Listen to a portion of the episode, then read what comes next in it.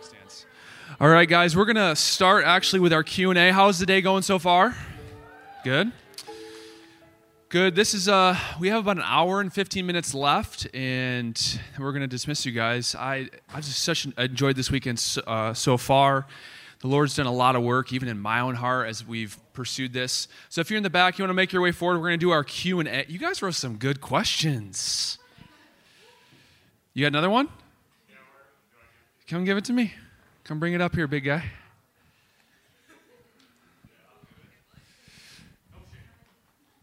No shame, no shame. That's right.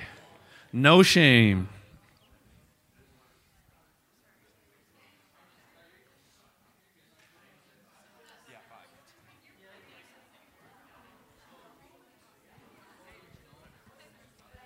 All right, Rachel, we need you up here.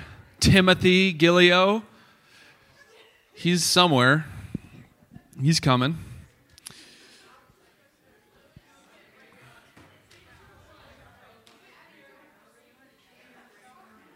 And then Emily. Emily. Yeah, grab that mic. Yeah, do that.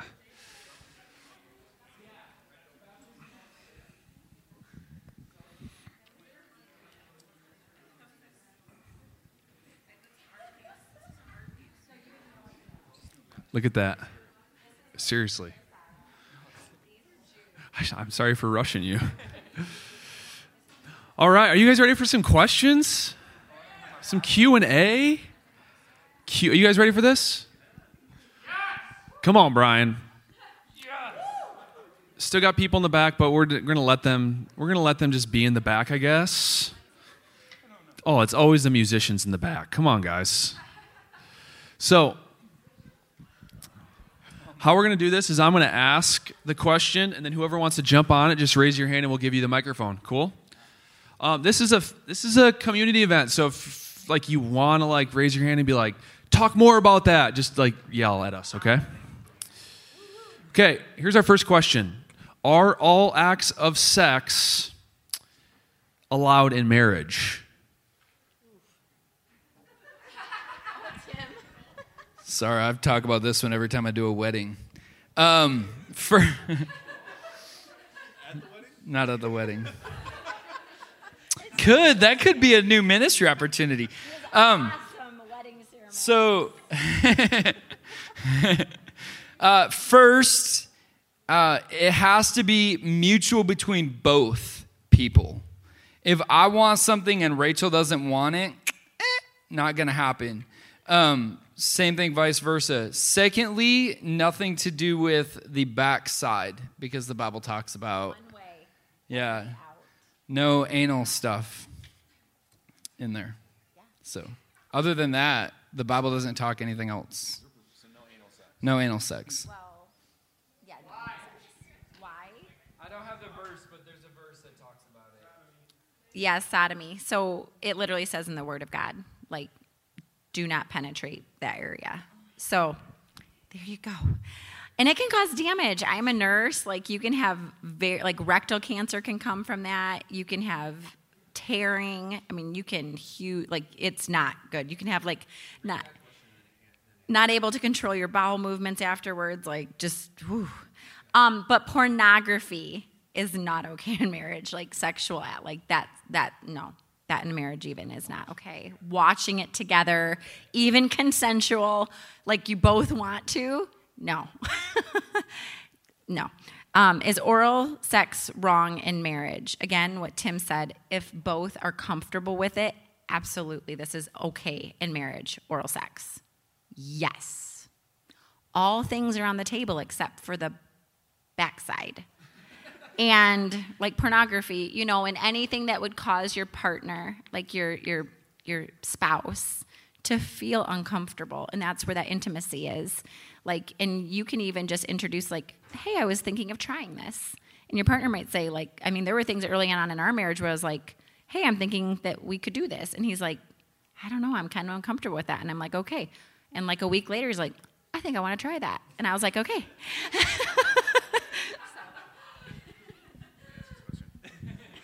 Next question. If you have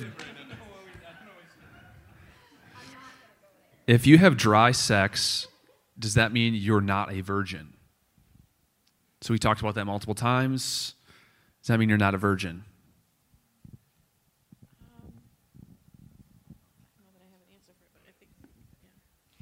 I think it all comes down to the heart, right? Because out of the heart flows all the issues of life. And the Lord says, protect your heart above all.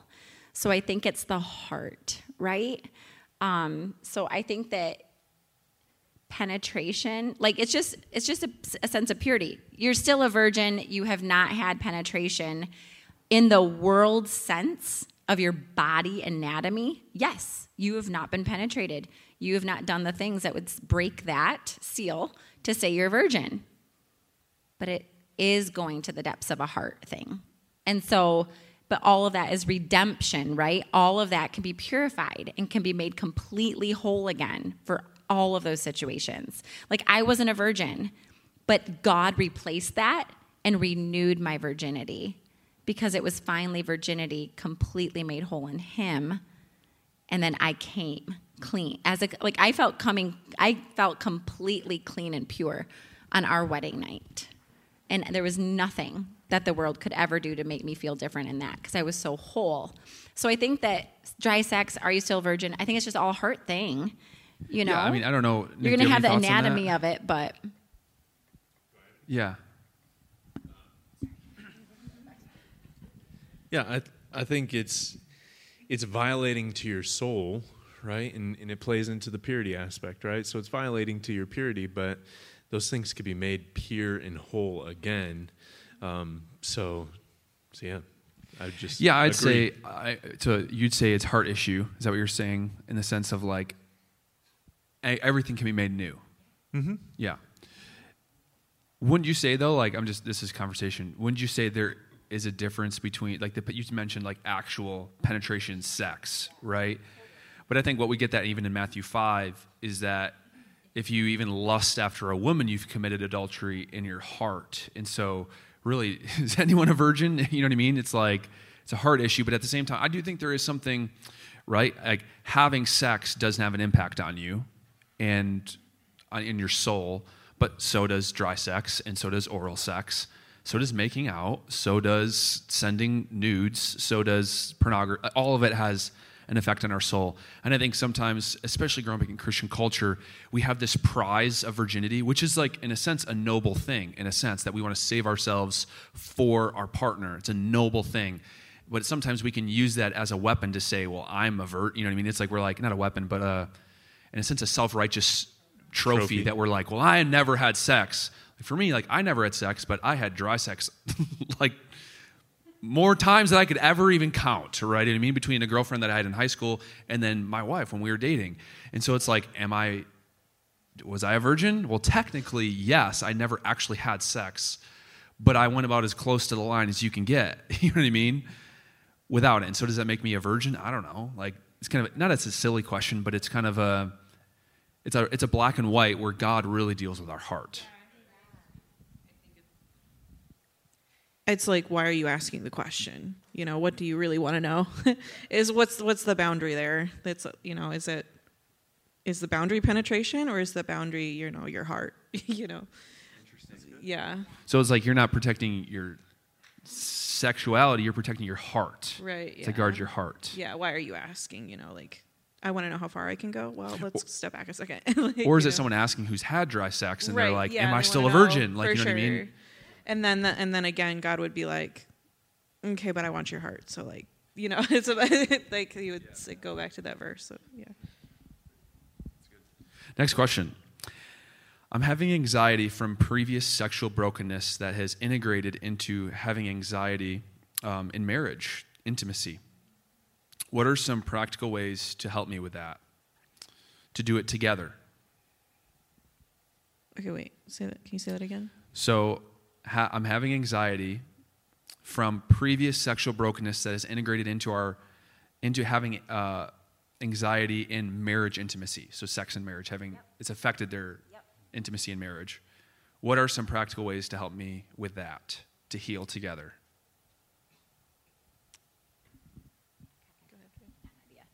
Okay, so um, if it's marriage that's both of you are open to, you know, drawing close to the Lord and asking, I would just start with praying together, sitting together uh, away from the marriage bed and saying, God, can you bring back what needs to be brought to light where that anxiety started?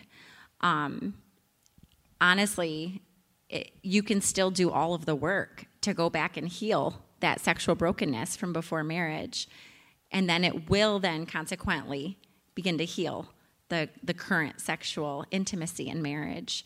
Um, Moral Revolution, the pastor who leads it, it's a valid Kris Vallotton and his wife when they got married.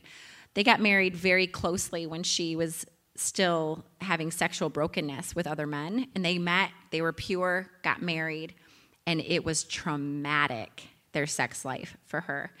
And a Christian counselor, they wound up getting, and this could be a great, you know, if you need that, it's wonderful. Um, uh, winning at home, uh, there's a lady, Sarah uh, Young. She's wonderful. I've sent a lot of couples her way. She's amazing pastor's wife that walks husband and wife through a lot of stuff. Um, but they actually were directed to abstain for a month in agreement, if they could both be in agreement, right? Because you want to have agreement to abstain for a reason. Abstain means not have sex. Do you want me to clarify something? I was say like they were having like she was She was getting so triggered. much every time. She was getting triggered from past sexual experiences, and it made sex painful, and it was traumatic. And so, just to clarify, so they abstained for a month, and a month turned into 18 months, and she actually wound up because she didn't get that time to heal. Not saying you're not gonna have sex for 18 months, but really going before the Lord, number one, asking for that to be revealed why, you know, walking back through those situations with the Holy Spirit. But if you're comfortable enough, do it on your own, but if you can bring and do it together, then if that if that intimacy is there, I would do it together. Um, I think that's beautiful because then he, your husband or the wife, will understand the process more and be able to be included in the process of making it yeah, the healing. So that's what I. My, my simple answer would be not that it's a simple solution because there isn't a simple solution, but I'd say the Lord has to do it, and I would really recommend going to counseling. really recommend. I think if you come to like me as a pastor, I'm gonna I'm gonna listen and I'm gonna give some steps. But like Sarah Young is a sex counselor. All she does is talk to couples about their sexual history and their sex life. And so, like, to have somebody who has that much experience helping people in their intimacy would be a very valuable investment in your marriage.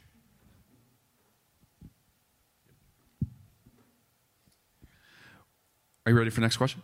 Yes. Okay, what are some practical boundaries to have in a dating relationship? How far is too far?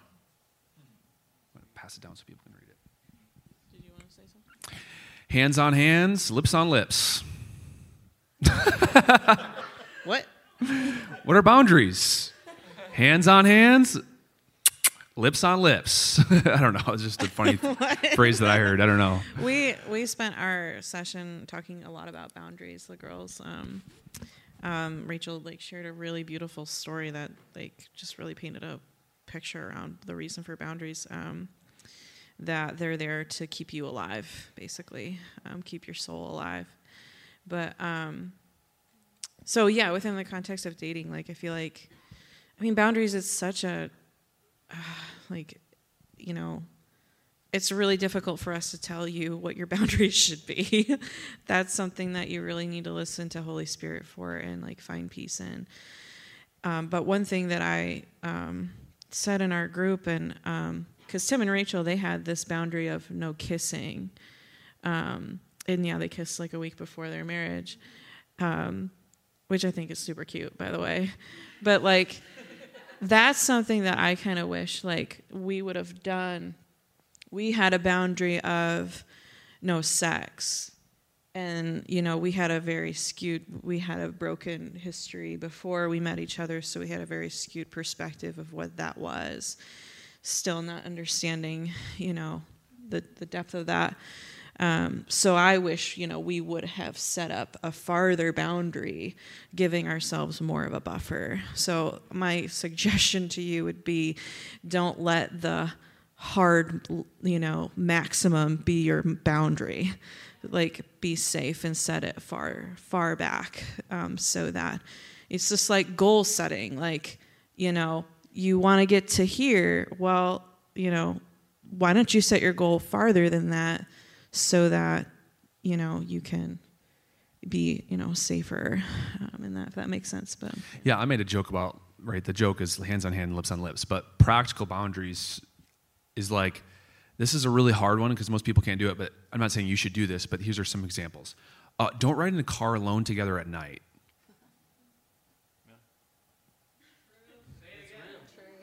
Don't drive in a car in, alone at night because you'll be driving by a parking lot and you'll be like, that parking lot's empty. Maybe we should park there. right? And then, or don't be ho- don't be alone in a house together, right? Um, there's other boundaries of hands on, literally hands on hands, lips on lips. Other boundaries of no kissing, and then so there are some practical boundaries that you could have, but ultimately it's an issue of the heart. If you if it's not in your heart, you will find ways to cross your boundaries and justify it. Always, 100% of the time. And so it's not mesh, an issue of boundaries, it's an issue of your heart. And then you set the boundaries around your yes, meaning around your goal and not around your no, what's bad, right? Protect what's good, don't avoid what's bad. And last thing I'll say to this is some of you are like 18, 19, 20, and it's not in your, like your mindset is, I want to get married when I'm like 24. And so, which is okay. But you got to realize if you're going to date for more than like a year and a half, like I'm just telling you from experience, it is going to be nearly impossible to not cross your boundaries. Yeah. And so, as a man and as a woman, whoever, whatever, you have to realize that w- once you start dating, you're going to have an emotional connection to someone, and your biology is going to say have sex. Yeah. Your biology is going to say like like like I want to orgasm with this person. Like that's your body and that's good once you start dating. And so if you're not ready to provide or if you're not ready to get married within the next whatever it is year and a half, if you have a 4-year timeline, then starting dating someone right now is setting yourself up for a trip because you're not able to abstain from what your body craves for three and a half years. You will cross boundaries and you will you will cross the boundaries that you've set and it'll be really difficult. The lord like in my life the lord has really redeemed that and he's brought us through it but i would not recommend that to anyone. Please no. Anyway that's just a practical of like when you choose to date you got to have a timeline. It can't be inevitable. It can't or inevitable. It can't be there can't be like a three year dating process and expect to remain pure uh, to give an example of that, Rachel and I got engaged and were married two and a half, two and two months and three weeks later. Uh, and I told the guys in my little group that we just had of the reason that was is because hello, I'm a dude and she's hot, you know. um, so it was like, hey, you know, we're, we got we got engaged September 12th, and what's like, hey, how about next month? That was literally the conversation, and we couldn't find we couldn't find a venue, so it's like, well, December was the quickest we could do, to December 4th. But I like to change the terminology from boundary because if I'm playing basketball and I go out of bounds, I'm out of bounds. I might as well just stay out of bounds. Uh, if you change it, and what I said in my group a, a little bit ago was guardrail.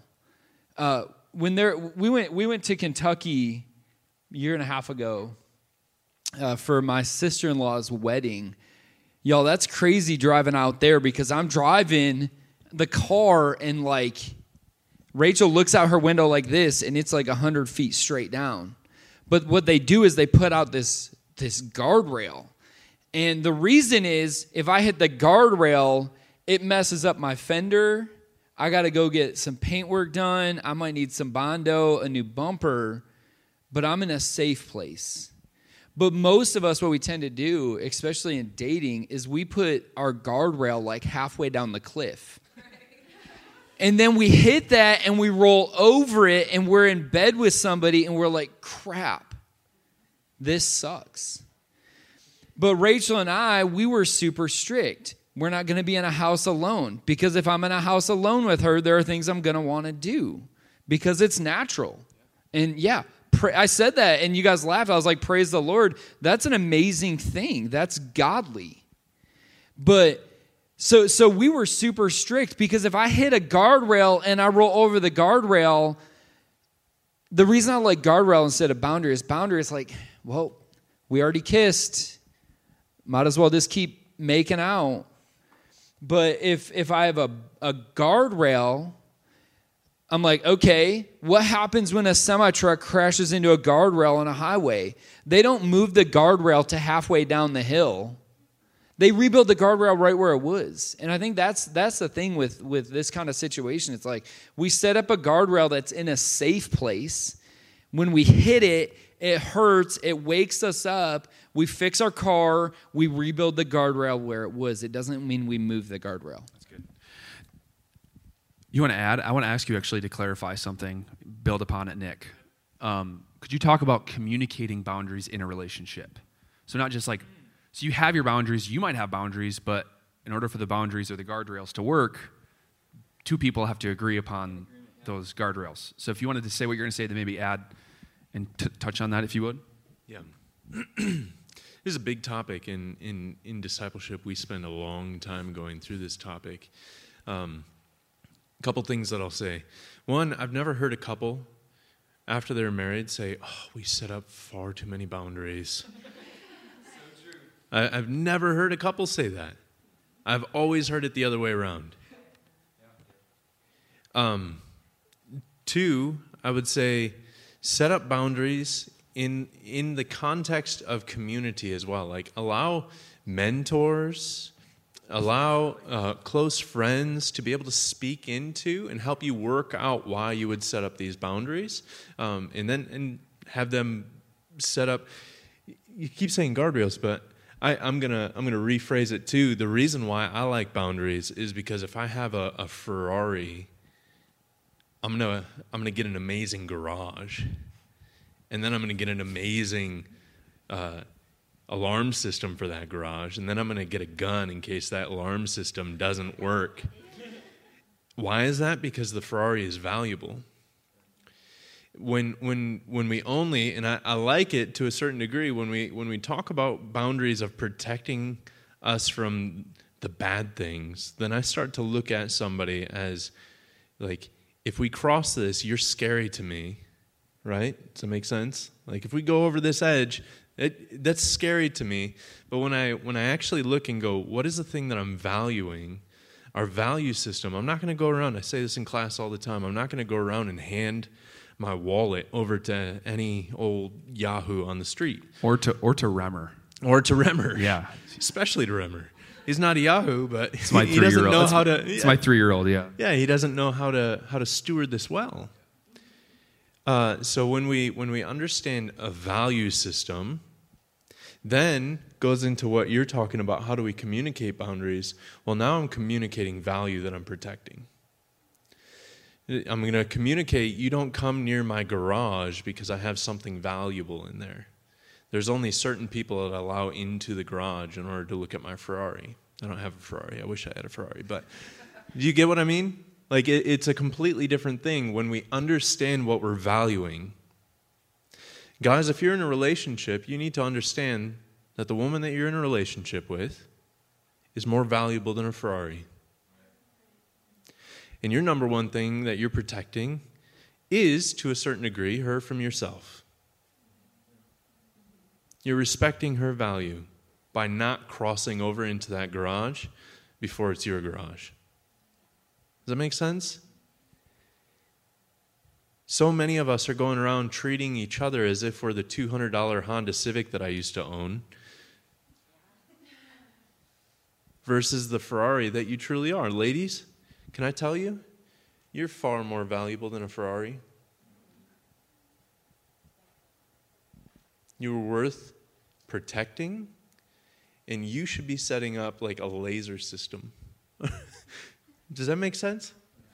So when now when I'm communicating, it's not based off of I'm I'm scared of you, so I'm not doing these things. It's going, no, I have something of value worth protecting.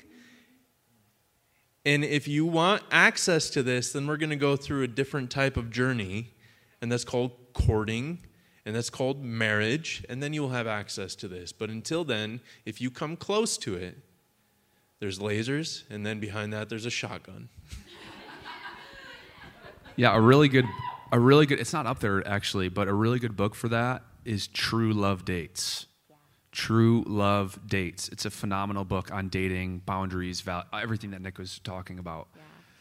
It's just I'm a great reading- book. I just started reading that. I'm halfway through it. I wanted to add so Tim wouldn't kiss me, and I told the girls at our breakout, the ladies, that it did so much for my heart that first of all, we always were we're never we didn't just not kiss, we also didn't ever we were never in a home or a private setting like other than a coffee shop. So like a home, an apartment, things like that alone.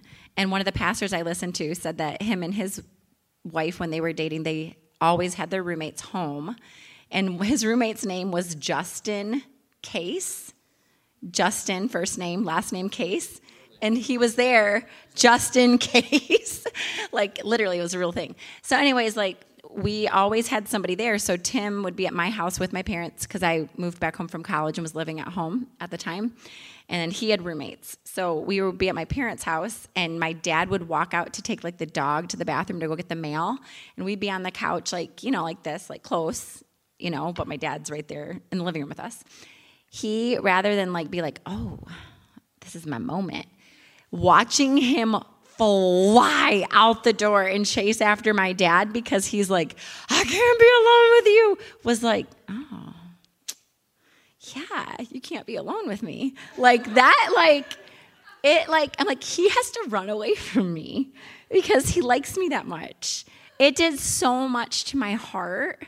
Um, so, like, the boundaries should be a blessing as well. It shouldn't remove the fun um, but it should bless you. And honestly, I've never dealt with one moment, one second of a lack of trust in the 13 years that we've been together because he couldn't be in a room, a room alone with me, who he desired the most. And he wouldn't touch me, the one that he wanted the most. And because he wouldn't do that with me, I've never had the thought that he would ever do that with somebody else. So it was very powerful um, yeah. Let's keep it rolling with the next question. Little, should be a little bit quicker one, maybe. Why does the church have this unsolicited culture of hugging?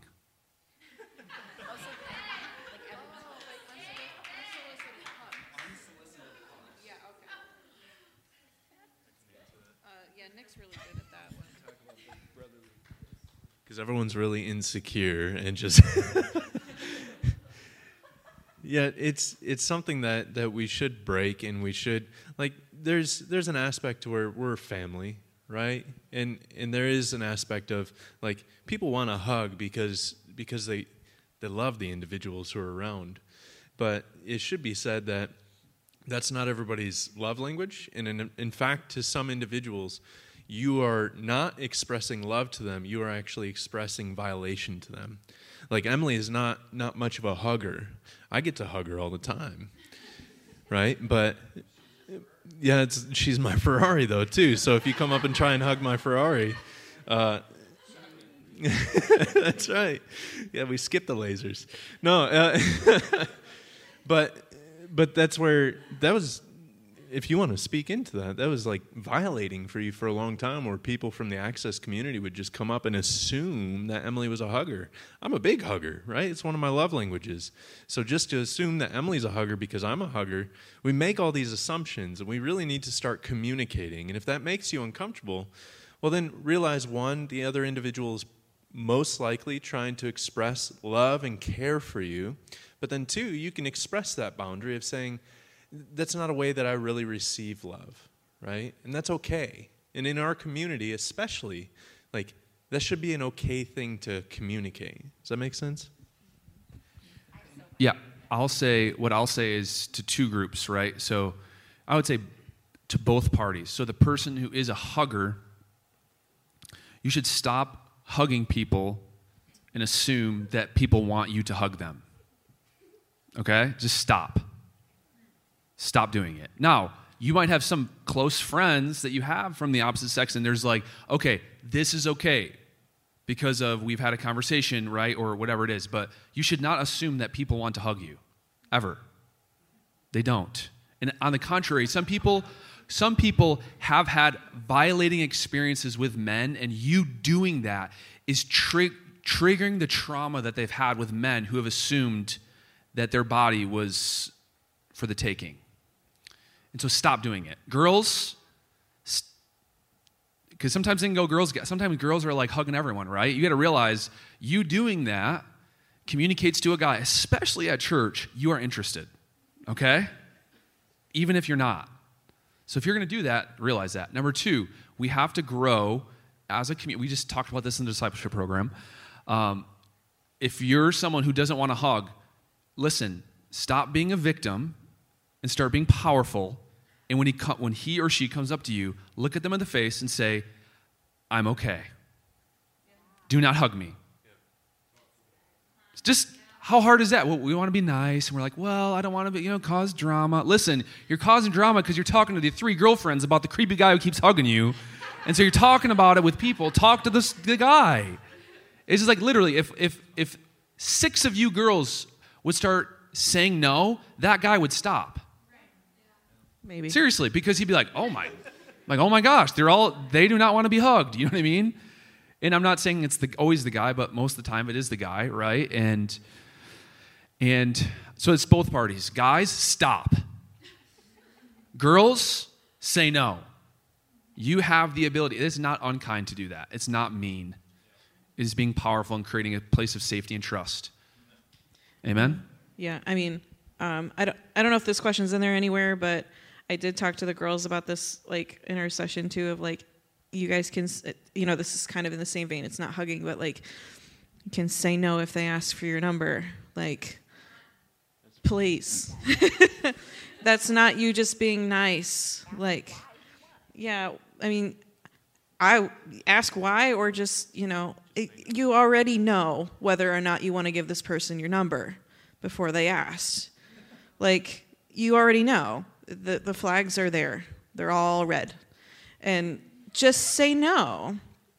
And I just want to, I like, I don't say that in any kind of guilt or shame way. I'm give like please listen to this like it you have permission to tell that person no and you have permission to not feel any shame or guilt about it like know that the motivation behind the asking is nothing you need to feel bad about so anyway um and then too in that same vein if you ever feel uncomfortable if anyone ever makes you feel and this isn't just guys you know making girls feel uncomfortable, but vice versa. Like, if you ever feel uncomfortable, please, please come talk to any of us and tell us. You know, I can't tell you how many times I've seen a girl uncomfortable. Again, I'm I'm just look I'm looking out for the ladies, and I've seen that happen where like, you know, I've I've seen the conversation, and like she pulls out her phone, and I can see how uncomfortable she is, and I can't tell you how many times I've had to come and butt in and say you know, how's it how's it going? Or afterwards ask her, like, did you want to give him your number? No, I just didn't feel right about, you know, I just didn't, you know, I didn't want to be mean. And it's like, no, let me go find him and I'll find the guy and I'll delete the number off of his phone. Like, because that's not what we are. Like, we don't do that. You know, we don't, you, you don't make someone feel uncomfortable and take advantage of that. You don't do that here. So, anyway, that's in the same vein, but. Yeah. I've literally watched Emily chase a guy down into the parking lot, pull him out of the vehicle, and say, No, show me your phone. We're going to delete it right now. So, which is awesome. All right. Uh, I was just going to say, I, I had misunderstood what the question was. I thought it was just a general culture, so disregard everything I said and, and just listen to these guys. Okay. Okay. I was I wasn't thinking of it of just guys coming up and forcing hugs on. I think it's just a it, it's not even just a, a guy to girl thing. Some of the girls don't want the girls to hug, and some of the guys don't want the guys to hug each other. Like just get in the habit of going, "Are you a hugger?" or just find another way of expressing a hello. I think both of them applied. I think Yeah. both both applied. totally. Because I hug some guys and they're probably like, "Stop touching me right now." so how Jake do you? especially doesn't like when I when I kiss him on the cheek. no, I do not like men. What was it? Never mind. We're not We going to go we there. were Mon- not going to go there. We're at Montana. No, this is a good story. no, we were with at Ben. Montana. With Ben? oh, with Ben? Not that Ben one. No, no, no, No, no, no, no. We were in Montana, and Now you're like, what's always, the Ben one? What's the Ben story? I always joke around with like greeting each other with a holy kiss, right? And and with Ben, I'll come up and I'll hug him and I'll kiss his neck or something like that. Yeah, it's because we're close friends. Uh, so we were in Montana. and We were doing a, a silent fast where you couldn't say anything, and we were staying in the same cabin, different rooms. And and Jake comes out. He's like, you know, giving the good morning hi. I was like, go up. I give him a hug, and then I kissed him on the cheek because he couldn't yell at me. So he was like, it was awesome. I hate that. Here's the next question How do you navigate sexual dreams? Sexual dreams.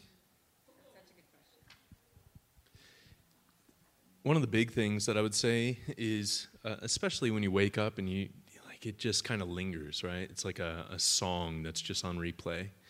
Uh, we need to take every thought captive to the obedience of Christ. We need to take those those dreams captive.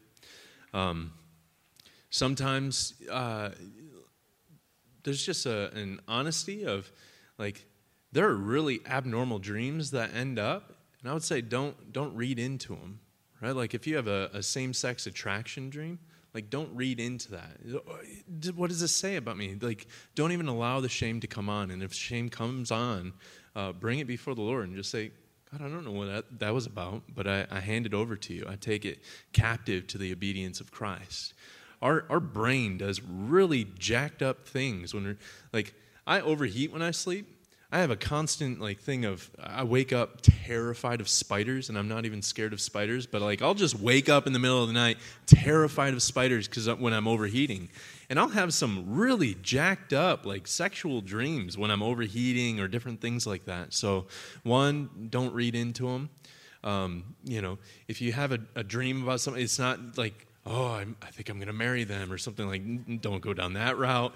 Like, take every thought captive to the obedience of Christ. And one of the best ways, if you ever had a song stuck in your head, you don't just get the song out of your head by not thinking about the song, it, it's continuously replaying. You find another song to start playing. And it, it takes over. So when those dreams are trying to play those visual things and you wake up and it's just on constant replay or something like that, you find a more enticing, healthier thought to start thinking on, right? You start singing a, a, Christian song or something that you could take those thoughts captive, hand it over to Christ, and then actively partner with Him to bring your mind into a new place. That's what I would say.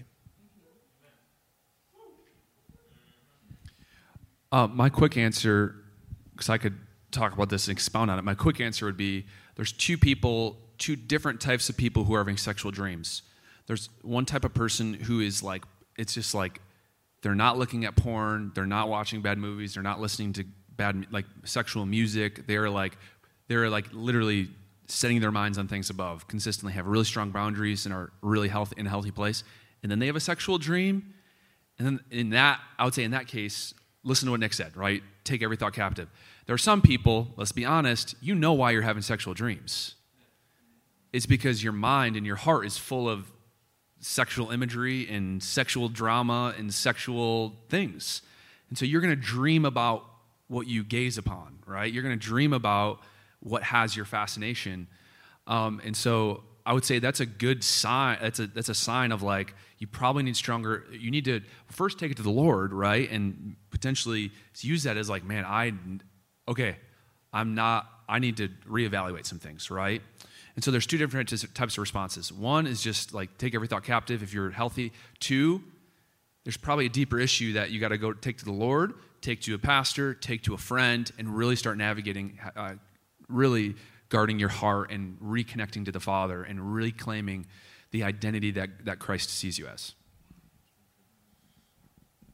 All right, next question. How do you uh, go about speaking the gospel to someone who is gay um, and very, they put culturistic? I don't know if that's, yeah, just in culture, right? Somebody who's gay and very involved in culture.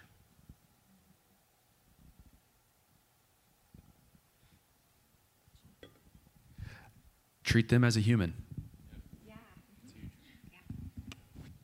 I mean, I was just going to say, like, it doesn't matter that they're gay.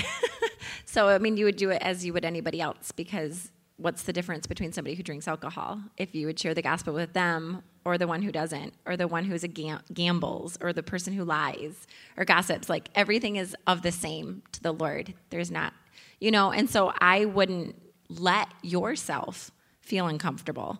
Like, there's a wall up because of that. Um, position in their life right now that they're stuck on, I would just ask the Holy Spirit to just give you the power to have the boldness and the courage to approach them because it's the power of the gospel that brings them to repentance. It's not you, it's the Holy Spirit, and it's the power of the gospel of Jesus. And so I wouldn't be going after their gay stance. You know, I would be going after Jesus loves you, Jesus died for you, the goodness of the gospel. Um, and I think that's what wins people. When we start going after them because of a sin, like Jesus would heal people, like they would heal, he would heal the issue in their life, even adultery, to bring their heart to him. And so, yeah, I would just go at it like it's any anything and not focus on that and don't let that be a barrier. I think sometimes in culture it's a barrier to us. We're like we're uncomfortable, we can't relate maybe to that, but all the other sins we can relate to. Like it's easier for us to dabble in that, but that could be a little bit more difficult for us to relate to at times, but it shouldn't be a barrier. And I think as much as we can just pray for the Holy Spirit to not let that be a barrier and just go after them because all sin is of, of the same to Jesus. I would say if you if you didn't write down the list that Jake was bringing up, uh, the the list of four individuals that you have been just learning so much from, familiar familiarize yourself with uh, with those who were in that community and who came to Christ, and how Christ wooed their heart, captured their heart, and brought them on a journey. Like in our in our Western Christianity, we need to start learning how to reclaim a gospel that also leads naturally to discipleship. Again, all of these different issues, whether it's homosexuality or any other sexual situation in, in issue. Uh, it's all issues of discipleship. All of it gets, gets corrected in discipleship to Jesus Christ because we are a body of collective individuals who are chasing after Jesus Christ as Lord of our lives, not just as Savior, but as Lord of our lives. That means that what He says goes. So that doesn't mean that I run in and I go, what He says goes. But it does mean I'm presenting the gospel in such a way that, that says, I'm inviting you into a community who is surrendered to Jesus Christ as Lord. And, and that's ultimate to us, right? And painting that picture out. And it's ultimate to us because he showed himself to be the perfect sacrifice for us. It's ultimate to us because he's the only one who knows how the universe rightly works and how everything rightly works. He knows me better than I know myself. And now it doesn't matter what somebody's struggling with, that's an invitation into a walk in a journey of learning from Christ how to live our life as He was living our life for us. So. Yeah, and the only things I just kind of add to that is um, there, there's a saying that no one cares what you know until they know that you care, right? And if your heart is for trying to prove them wrong or something, whether it's with this or it's with a math equation, it doesn't really matter. You know, honestly, if you can show someone that you love them, like they're going to be open to having any conversation. Um, lo- and then to kind of just finalize that, St. Francis of Assisi, he was a, I think he was a bishop in the church a long time ago. Uh, but he said, go out and preach the gospel, and when necessary, use words. Um, and that's just kind of a power way to li- powerful way to live your life with anything. Go out and live the gospel out, and there's going to come a moment where someone's going to ask you, and then at that moment, then you say, the reason I'm like this is because of who Jesus is in me.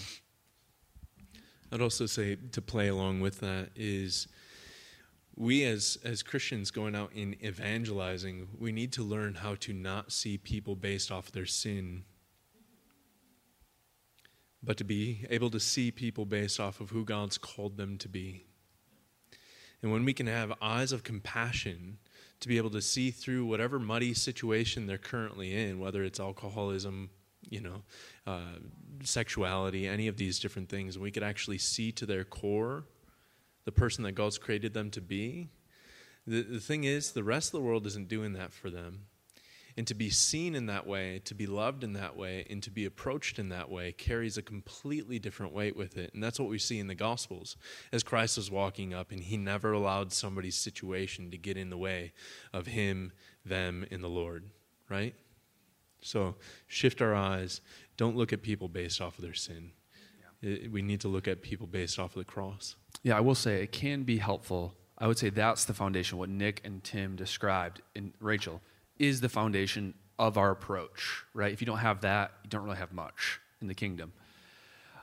But there, there, the Lord may, may direct us to have a philosophical response or a response to their objections. So, so what I would recommend is if you have a family member, is to not be don't be someone who just who says I'm just going to love them.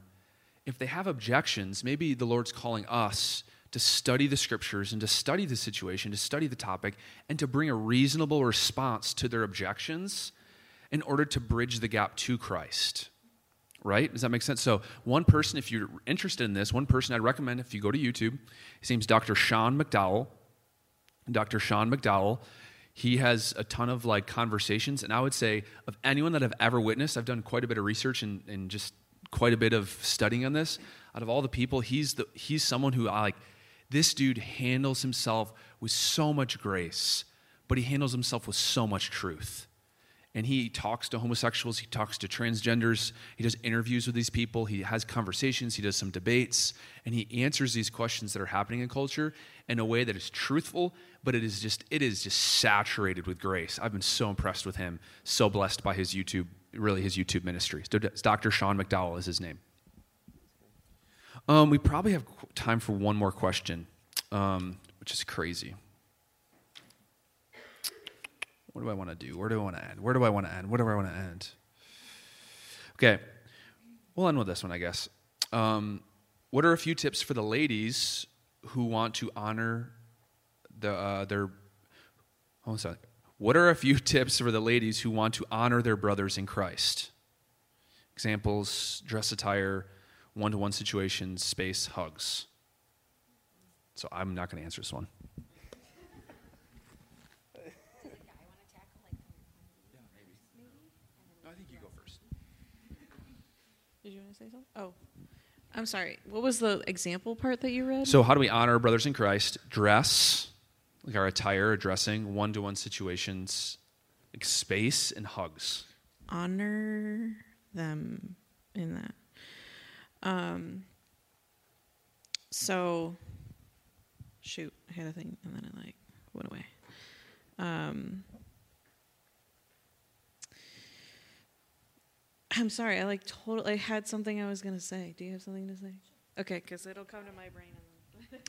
We covered this a bit in our session um, but i think it's great for the guys to hear like our heart like moving as women in your life that we really want to learn how to be a good sister in christ and how to even help you to learn women like in, in a great way in a beautiful way as you're learning yourself you know as we're growing in the Lord how to treat each other and to value each other. Because you're always going to have sisters in Christ in your life, even after marriage. Um, and so this was a big thing for me. I always made myself a temptress. So in my season of singleness, I really learned how to not allow myself to be an like to make myself an object that would tempt a brother in Christ.